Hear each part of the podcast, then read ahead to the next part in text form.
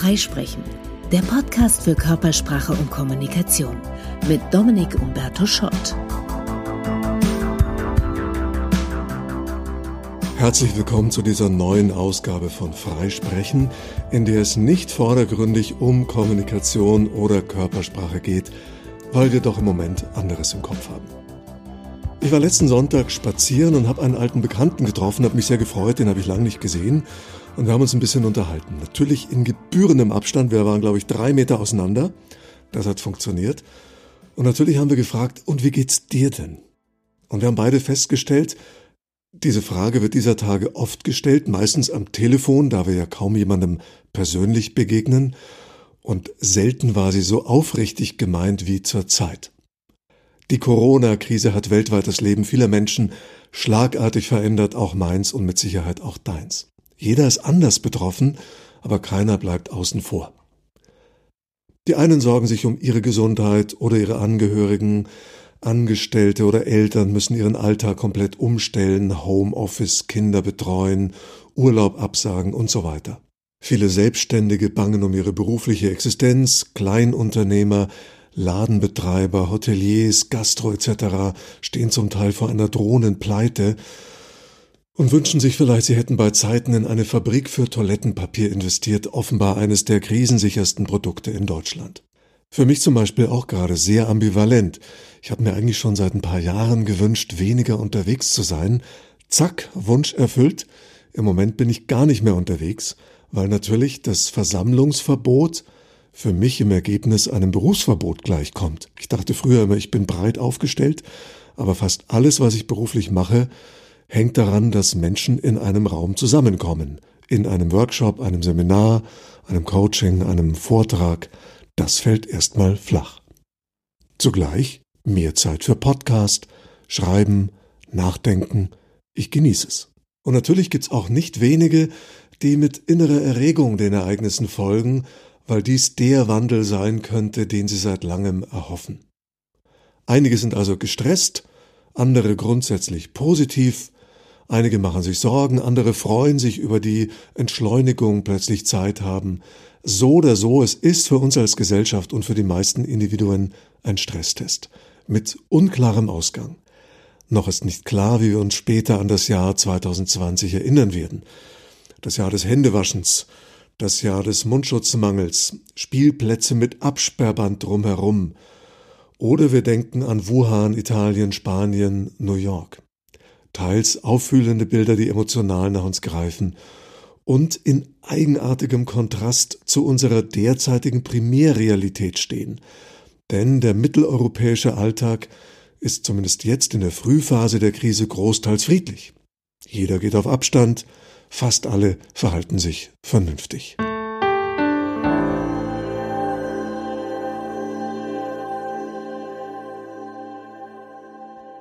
Die Welt steht still.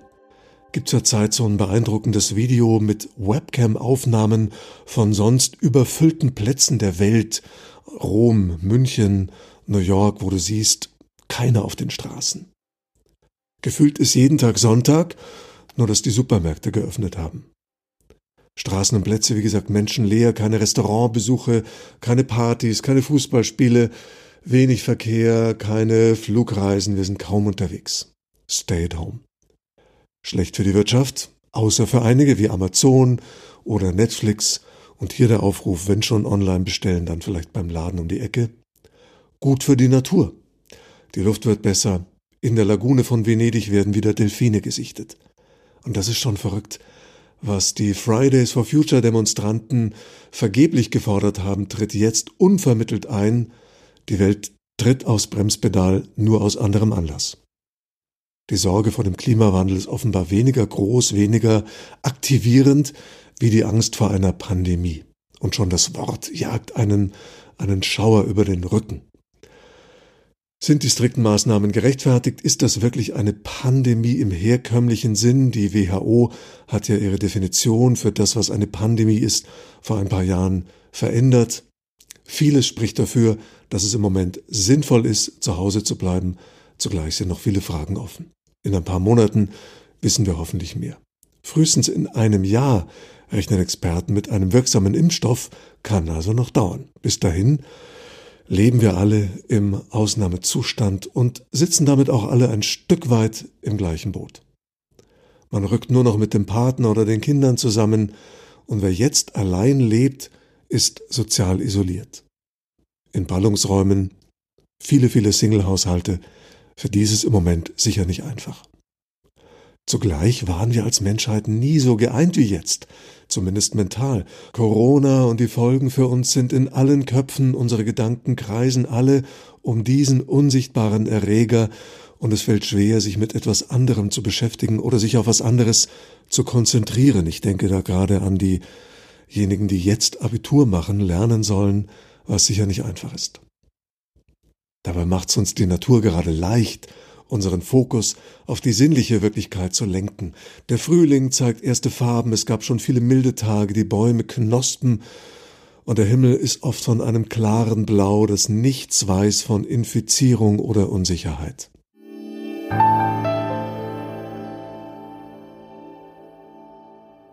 Die große Frage, die uns wahrscheinlich alle innerlich ein Stück weit bewegt, wie geht's weiter?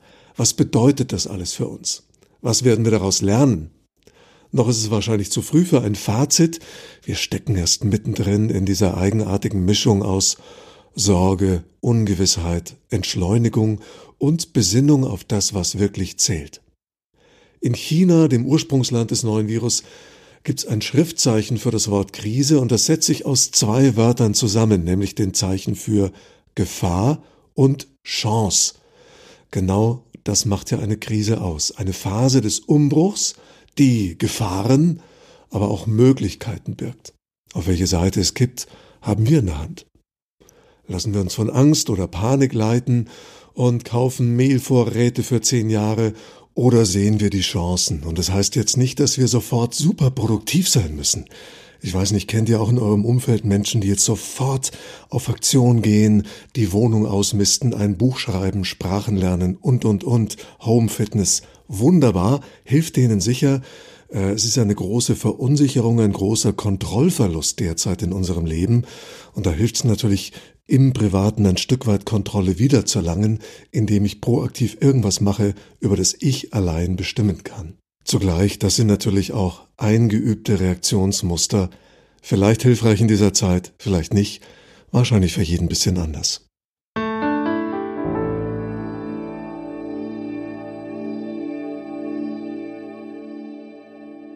Vielleicht ist dir schon mal aufgefallen, es gibt ja zwei Arten von Spaziergängern diejenigen, die ein Ziel ansteuern, und Flaneure, die sich treiben lassen. Beides wunderbare und berechtigte Weisen der Welt zu begegnen. Unsere Arbeitswelt wird vom ersten Typus dominiert. In Unternehmen dreht sich alles um Zielerreichung, Messbarkeit, Strategien, KPIs. Der Megatrend der Selbstoptimierung hat aber auch uns selbst zu kleinen Ich-Unternehmern gemacht. Das Leitbild unserer ganzen Gesellschaft ist eigentlich, leiste was, mach mehr draus. Also wir wollen das Beste aus uns und unserem Leben herausholen, mehr erleben, mehr konsumieren, gesünder essen, Sport treiben, produktiver sein, nur keine Zeit verschwenden. Und auch hier bremst uns die Krise gerade aus.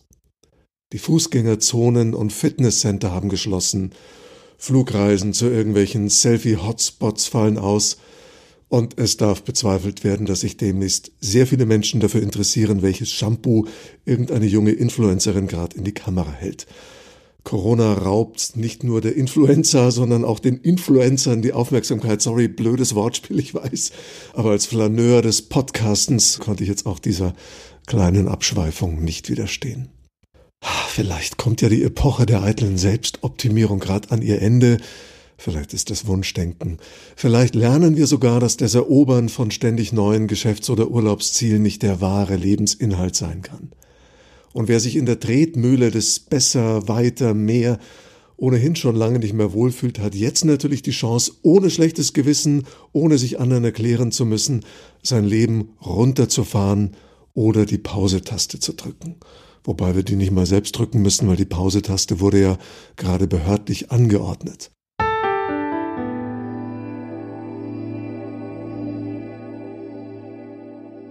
Unruhiger wird das Leben natürlich für diejenigen, die jetzt mit ihren Kindern den ganzen Tag zu Hause sind. Da ist Action. Aber auch das kann man, sollte man genießen. Ich weiß, auch anstrengend. Und wenn die Kinder noch klein sind, werden die es überhaupt nicht verstehen, wenn sich das in ein paar Monaten wieder ändert. Hä? Warum bin ich jetzt wieder im Kindergarten und nicht mehr den ganzen Tag mit Mama und oder Papa? Also viele von uns haben im Moment die verordnete Entschleunigung, außer zu Hause bleiben müssen wir gerade gar nichts. Wenn die Sorge uns nicht übermannt, dürfen wir diese Entschleunigung genießen und vielleicht sogar die Ungewissheit genießen. Wie wäre es zum Beispiel mit Innehalten und Abwarten, was sich aus dem Chaos irgendwann in den nächsten Monaten herausschält? Im Moment, wir blicken ins Ungewisse. Ja, dichter Nebel. Und in diesem Nebel hat die Zukunft bis jetzt ja, höchstens sehr vage Konturen. Gibt natürlich schon so Wunschlisten, was man sich wünscht, was wir da hoffentlich hinterher draus lernen. Also Händewaschen ist doch wichtig. Homeoffice funktioniert. Eine Welt ohne Flugreisen, die geht auch nicht unter. Und, und, und. Könnte also einige Learnings daraus geben für uns. Und wer weiß, wenn äußeres Wachstum zum Erliegen kommt, ist vielleicht mehr Raum für inneres Wachstum. Die meisten haben ja jetzt plötzlich viel Zeit zum Bücherlesen oder Serien gucken oder nachdenken. Wie wollen wir leben? Was bricht da gerade weg, das ohnehin keine Stimmigkeit, keine Substanz mehr hatte? Welche vermeintlichen Zwänge entlarven sich gerade als pure Konvention? Wir stehen wahrscheinlich am Übergang zu einer neuen Welt. Und ich mache mir keine Illusion, der Sog zurück in die alte Normalität wird stark sein. Die Sehnsucht danach, das Leben wieder so weiterzuführen wie vor der Krise, wird sehr mächtig sein. Zugleich wird der Drang, das Neue, das noch keine klare Form hat, gleich dingfest zu machen, ebenso stark sein. Und dann ist die Frage, haben wir die Kraft, haben wir die innere Ruhe, die Lücken auszuhalten, die Leerstellen nicht zu füllen, Ungewissheit stehen zu lassen, ohne gleich Eindeutigkeit anzustreben. Einfach mal in die Luft schauen und abwarten, was kommt. Könnte ja was Gutes sein. In diesem Sinne bleibt gesund, bleibt wachsam, bleibt offen.